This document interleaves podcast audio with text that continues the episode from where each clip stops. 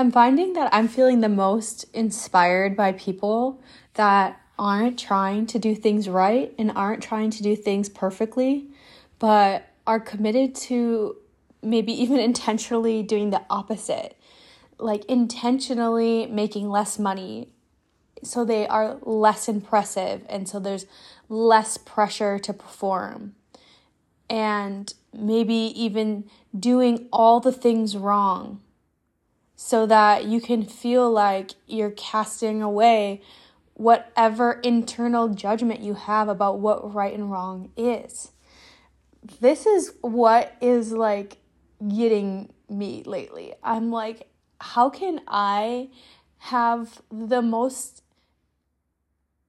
like ugly looking Instagram grid and how can I show up not looking put together? And how can I show up not even knowing what I'm going to say next, but it's still landing in a way that is meaningful? This is what's lighting me up.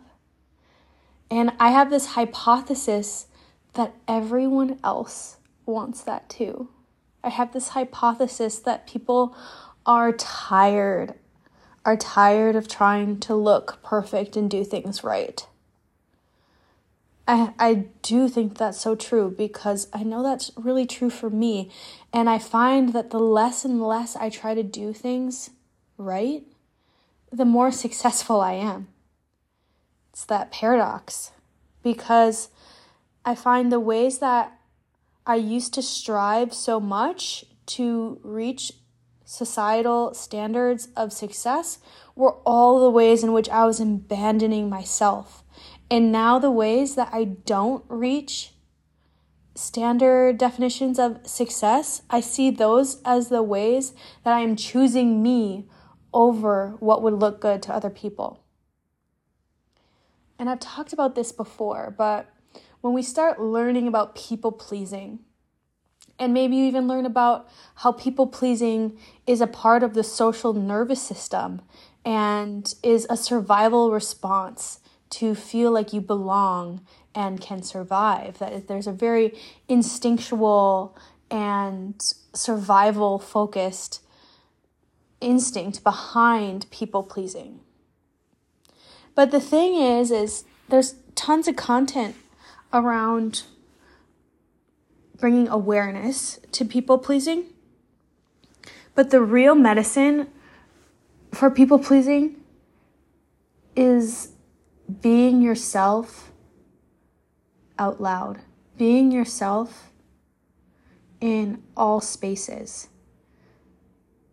It's speaking what feels true and honest to you and expanding your nervous system's capacity over time to feel safe being honest and telling the truth. And that takes time. That takes time. And it probably it might take some tears. I have been on this journey with myself of being able to speak my truth without crying. And I've been in many women's circles and things like that, where if you're in those circles, someone sharing from the heart and they're like, oh, I don't want to cry, I don't want to cry, but it's going to happen. And then they start crying, and then whoever's facilitating the circle is like, oh, it's okay, you can cry. Like, it's all welcome here. But they're they're missing the facilitator in that moment is missing the desire of the person that doesn't want to cry. While I think crying is beautiful and I really love crying, I think it can be such a release. It also can show a lack of congruence and safety of being yourself. So, for me personally, I would start to cry out of nowhere, not even knowing why, whenever I would share my voice in a like a group setting of women that I wasn't leading. If I was leading it, I'd be fine. But if I was just sharing as a participant, my nervous system would kick into overdrive. And I even started like working with a coach on this, like, hey, why is this happening? Why is this happening? And I thought maybe with a coach I could figure it out, work on it. I saw it as a problem that needed to be fixed. But the coach wasn't able to help me fix it. It still kept happening. And I was like, why it, why do I still have this problem? Why is it whenever I share in a group, my tears just come up? And what I learned over time is it was that my nervous system didn't feel safe telling the truth and being honest in a group. It didn't feel safe being heard in a group. And so I, my heart would pound and I'd get really hot and I'd even shake and I'd be in this like sympathetic nervous system, like fight response and flight response. And like it was like a whole tornado at the same time. And so what I didn't need was a space to cry.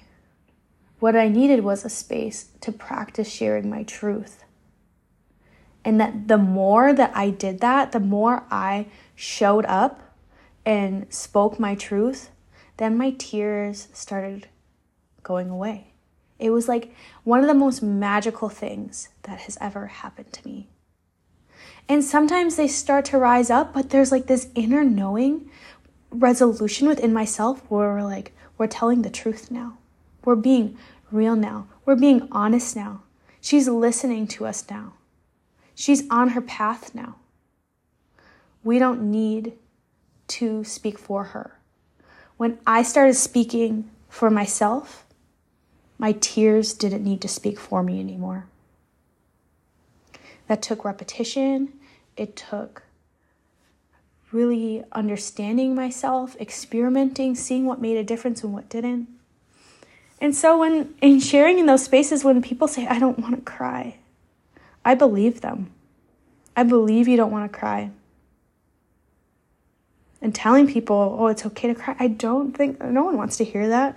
If you say, I don't want to cry, and then someone tells you, you don't, it's okay, you can cry. I want to hear more about what is that intelligence that you have around not crying? Why don't you want to cry? like just saying, oh, you can cry, it's fine, brushes past the message and the knowingness under why don't you want to? Because maybe that's where the strength lies. Maybe there's strength in this resolution, but I don't need to cry. And how can we turn up the volume on that? How can we connect with that part of you that doesn't want to cry?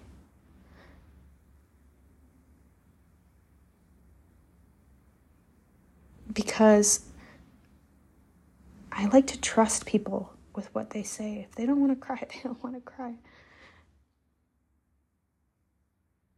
Now, how did I even get here? I'm trying to remember. I went on a whole crying rant because I'm all about crying. I'm like crying liberation. Like, let's liberate the tears. So if people want to cry, they can cry. But if they don't want to cry, they don't have to cry.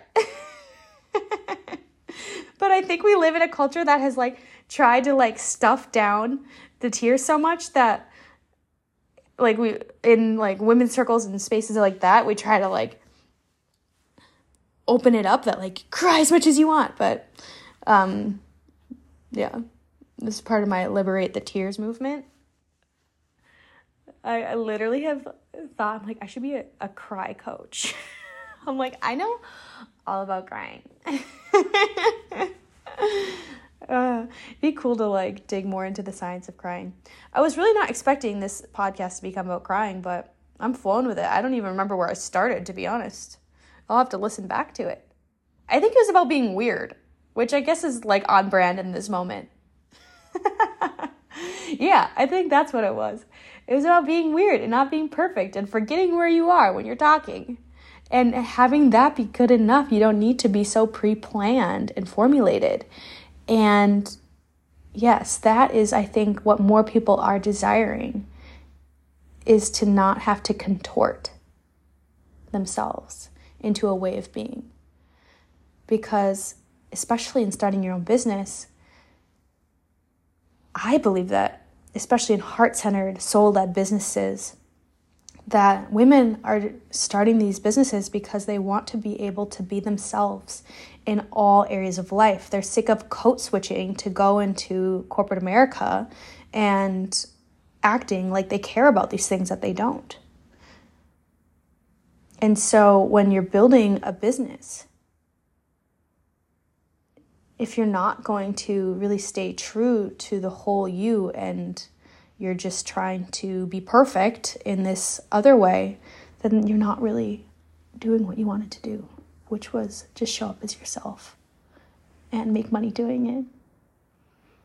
Which I totally believe is so possible for me and for everyone that fully commits and puts two feet in on their mission.